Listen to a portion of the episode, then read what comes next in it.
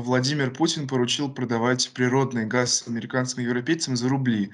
Сегодня уже была реакция Японии. Она сказала, что не очень понимает, как это вот можно исполнить.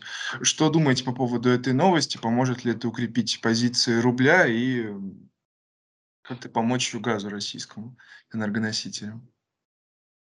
Да, я, конечно, не экономист, но с политической точки зрения это прежде всего заявка на то, что мы э, переходим на новый формат международных экономических отношений, международного сотрудничества, который подразумевает постепенный отказ от э, привязки к доллару. Это очень как бы важный шаг и э, с точки зрения больше, наверное, политической, чем экономической. Первая составляющая. Вторая составляющая, конечно, связана с тем, что э, так как, э, в принципе, президент сказал, что нам, по сути, э, заморозили э, валютные резервы, которые находились в Европе, и не дают им ими пользоваться.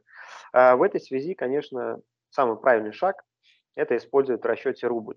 И, соответственно, партнеры уже сами вынуждены будут, которые покупают у нас, приобретают товары, сами вынуждены будут, соответственно, этот рубль конвертировать. Для этого они вынуждены будут использовать вот эти как раз резервы, а, временно их размораживая или давая возможность ими пользоваться а, на то количество средств, которое необходимо для конвертации, для того, чтобы, соответственно, произвести вот эту обратную конвертацию. То есть это подразумевает то, что мы, по сути, таким образом нивелируем э, замораживание этих активов и э, часть э, санкционного пакета, которая направлена против экономики России.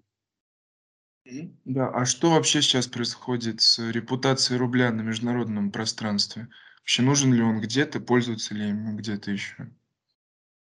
Российский рубль – это не конвертируемая валюта, это не конец 19 века, когда э, Юлий Виктор, э, когда Витте, э, министр экономики и финансов Российской империи, сделал российский рубль конвертируемым и привязал его к золоту.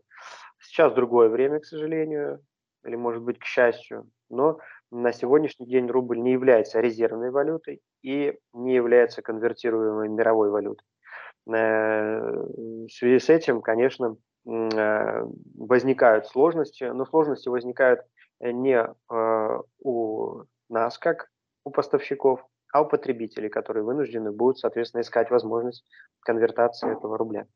И, естественно, это, э, как я уже сказал, такой серьезный политический ход, э, связанный с тем, что, возможно, э, в будущем, соответственно, рубль и станет конвертируемым и перейдет вот в плоскость и в систему, войдет в систему международных экономических взаимоотношений. А, с Индией недавно было заявление о том, что мы договорились в расчете а, национальных валют рупий и рубль. И э, сейчас вот такое заявление. Возможно, что то же самое будет в ближайшем будущем произойти, произойдет с Китаем.